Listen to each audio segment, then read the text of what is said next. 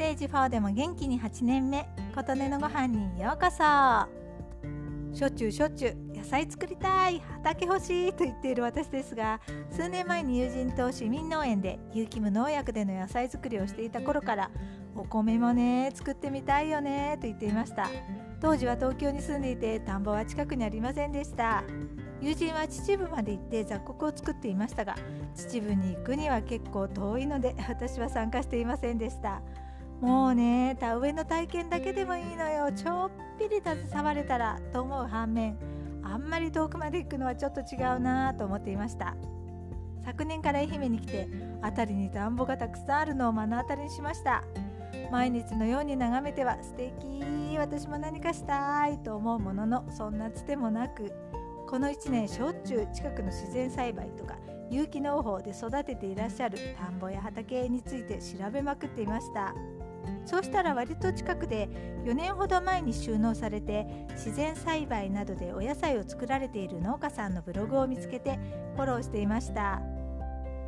どこそこで人参売りましたなどの事後報告が多く教えていただけていたら行って購入したかったなどと思いながら読ませていただいていましたがなんと先日田植えイベントやりますという告知が農薬化学肥料不使用の米を作っていらっしゃって昔ながらの関連縄代で大きな苗を作って一本目で手植えをしているとのこと。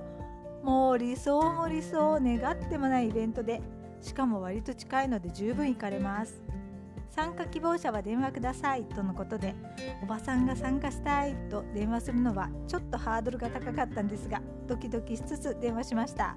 普通こういうイベントって子どもたちの体験というイメージが私の中であって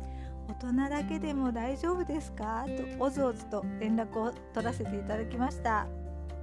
特に子供向けということではないので大丈夫ですよと言っていただき来週田植えに参加させていただけることになりました。いやー田植えしたいのよと願い続けて十数年。願えば叶うんですね。愛媛に来てから1年以上経ちましたが愛媛に来たのはこのためだったかと思いました。忘れまといにならないように頑張ろうと今からワクワクしています。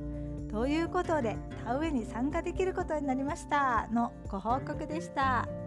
あなたの元気を祈っています。琴音のありがとうが届きますように。